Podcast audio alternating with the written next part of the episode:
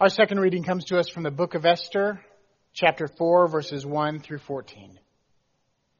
When Mordecai learned all that had been done, Mordecai tore his clothes and put on sackcloth and ashes and went through the city wailing with a loud and bitter cry. He went up to the entrance of the king's gate, for no one might enter the king's gate clothed with sackcloth. In every province, wherever the king's command and his decree came, there was great mourning among the Jews, with fasting and weeping and lamenting, and most of them lay in sackcloth and ashes. When Esther's maid and her eunuchs came and told her, the queen was deeply distressed. She sent garments to clothe Mordecai so that he might take off his sackcloth, but he would not accept them. Then Esther called for Hathach, one of the king's eunuchs, who had been appointed to attend her and ordered him to go to Mordecai to learn what was happening. Hathach went to Mordecai in the open square of the city front of the king's gate. And Mordecai told him all that had happened to him, and the exact sum of money that Haman had promised to pay into the king's treasuries for the destruction of the Jews. Mordecai also gave him a copy of the written decree issued in Susa for their destruction, that he might show it to Esther, explain it to her, and charge her to go to the king without supplication to him and entreat him for her people. Hathach went to Esther and told her what Mordecai had said. Then Esther spoke to Hathach and gave him a message for Mordecai saying, all the king's servants and the people of the king's provinces know that if any man or woman goes to the king inside the inner court without being called, there is but one law. All alike are to be put to death. Only if the king holds out the golden scepter to someone may that person live. I myself have not been called to come into the king for 30 days. When they told Mordecai what Esther had said, Mordecai told them to reply to Esther, Do not think that in the king's palace you will escape any more than all the other Jews. For if you keep silence at such a time as this, relief and deliverance will rise for the Jews from another quarter. But you and your family's father's family will perish. Who knows?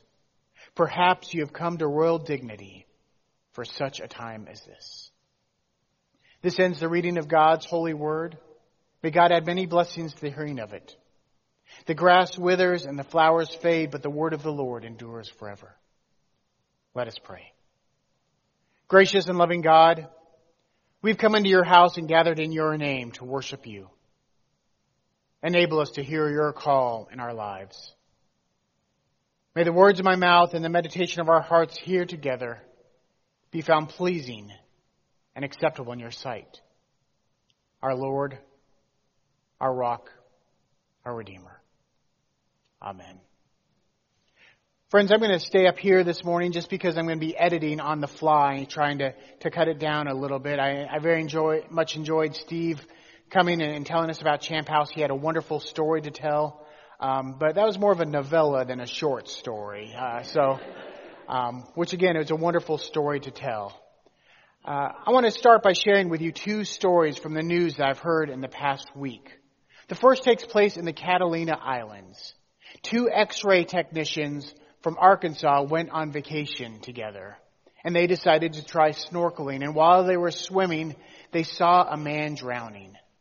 They immediately hopped into action. They pulled him above onto the boat and began to do CPR on them as they were trained as x-ray technicians and did CPR for 15 minutes until the shore, the boat reached the shore. And because they were there and able to reach out to him so quickly, they were able to save his life. The second story comes from the suburbs of Chicago where Tim Abenati was working on his lawnmower in his driveway. And out of nowhere, he turned blue, fell over. At that moment, two of his neighbors were walking by.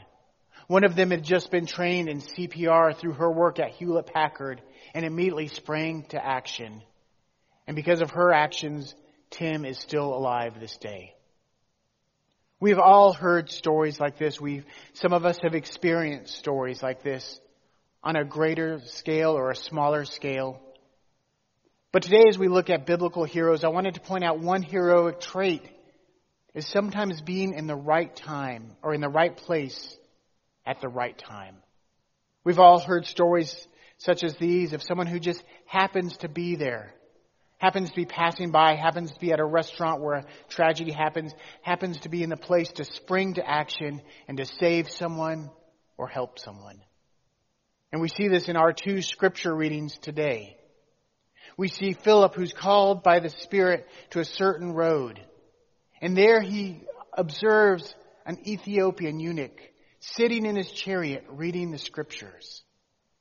And Philip goes over there, and Philip, who had traveled with Christ, who had heard Christ's teachings, who'd studied the scriptures, asks him, Do you even understand what you're reading?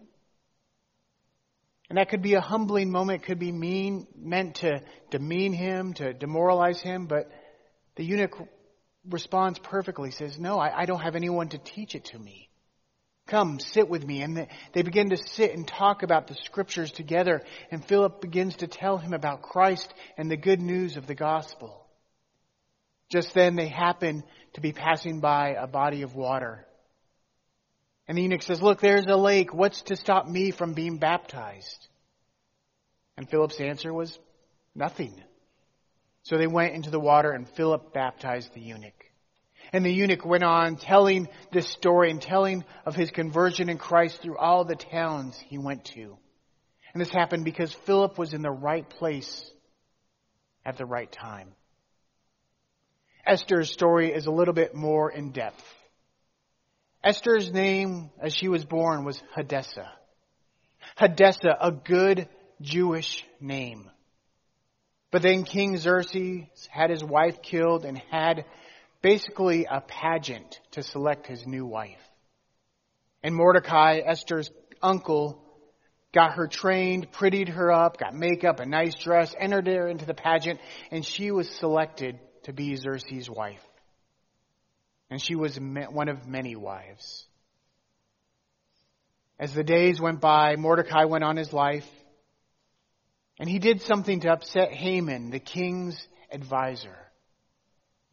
Now Haman was close to the king, so he tricked Xerxes into passing a decree that all Jews should be put to death because they worship someone other than Xerxes.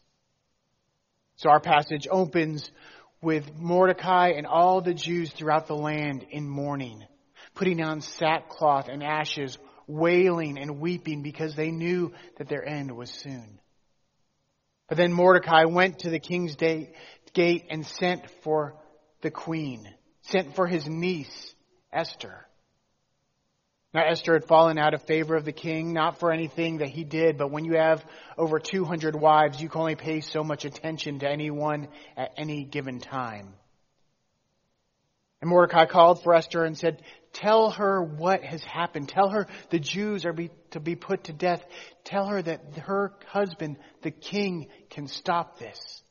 That she should go to them and ask that he spare them.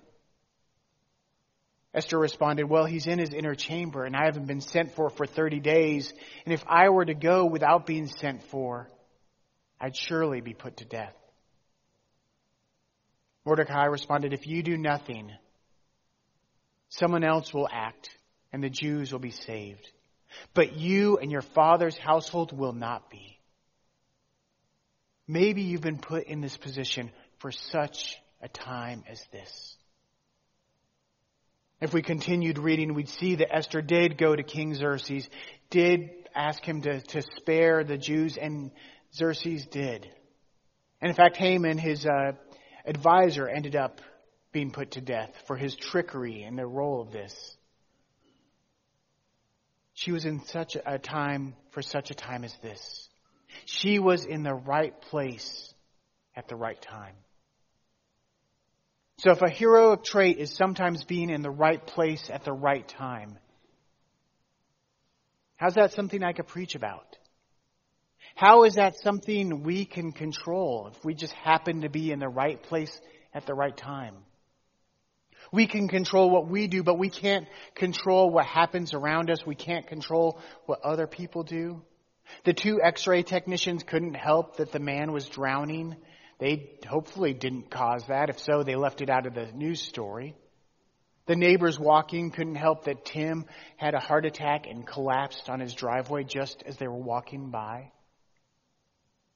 But what we can control is ourselves. And both Esther and Philip's story point to something greater than themselves. Philip's story starts with the Spirit of the Lord called Philip to go to this road. The passage about Esther ends with perhaps God put you in a position for such a time as this.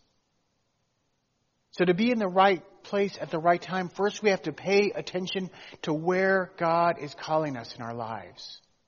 We have to pay attention to where God has placed us. We have to pay attention to our surroundings, to what is going on. Someone who served as a mentor as I was going through the ordination process of mine, Cindy Benz, was talking about once she was on vacation and she saw a woman running up and down frantically because her friend was drowning in the ocean and she was looking for her friend. Together they ran looking and they never found him. But Cindy was there to sit with her throughout the night, to comfort her to be a calming presence. Cindy paid attention to where God had placed her.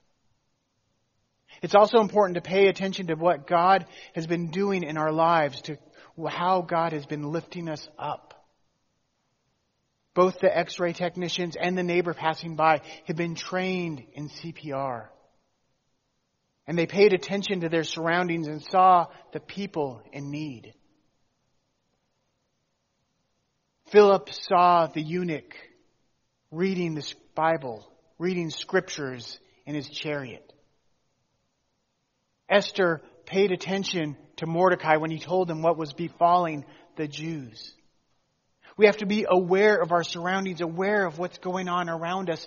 Otherwise, someone might be in need and we could just pass by. And finally, we need to be aware of how God has worked in our lives previously. The x-ray technicians were aware of their medical training. The neighbor was aware of their CPR training. Philip was aware of his training at the feet of Christ as he traveled and learned following him. And his training in the early church surrounded by the other disciples. And Mordecai forced Esther to be aware of her placement in a position of power and prominence as one of the queens, as someone who could easily have the king's ear. We have to be aware about where God has placed us, what is going on, and how God has previously worked in our lives. How many of you have ever heard the phrase, pulling a Bradbury? This is an actual phrase. I'd never heard it until I started uh, working on this sermon. It comes from Australia. It's based on a speed Olympics Olympic speed skater Stephen Bradbury. And the person talking about this is like, I know, I'm talking about a winter sport from a country where there are no, is no winter.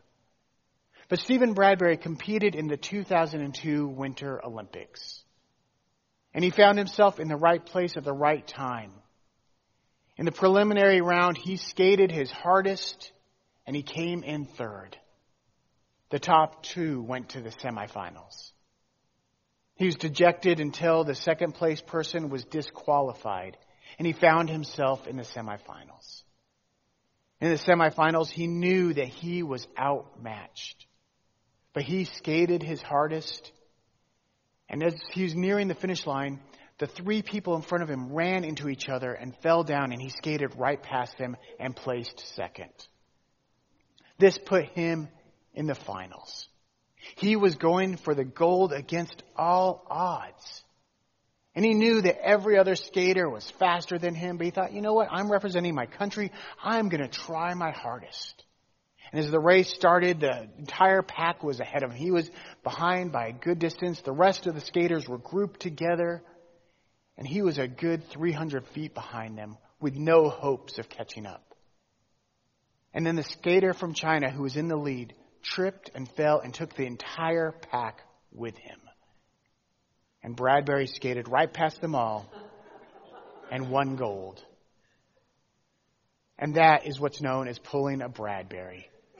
Achieving something against all odds. Achieving something you should never have even thought possible to achieve through odds that you really can't control. And this is an actual Australian saying, and it goes back to Stephen Bradbury. But if you think about it, he paid attention to where he'd been placed at the Winter Olympics.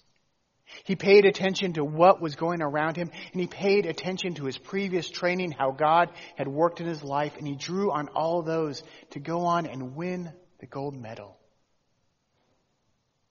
And that's what being a hero is. A hero is finding yourself in the right place at the right time, but working to make that happen. Paying attention to where God has placed you.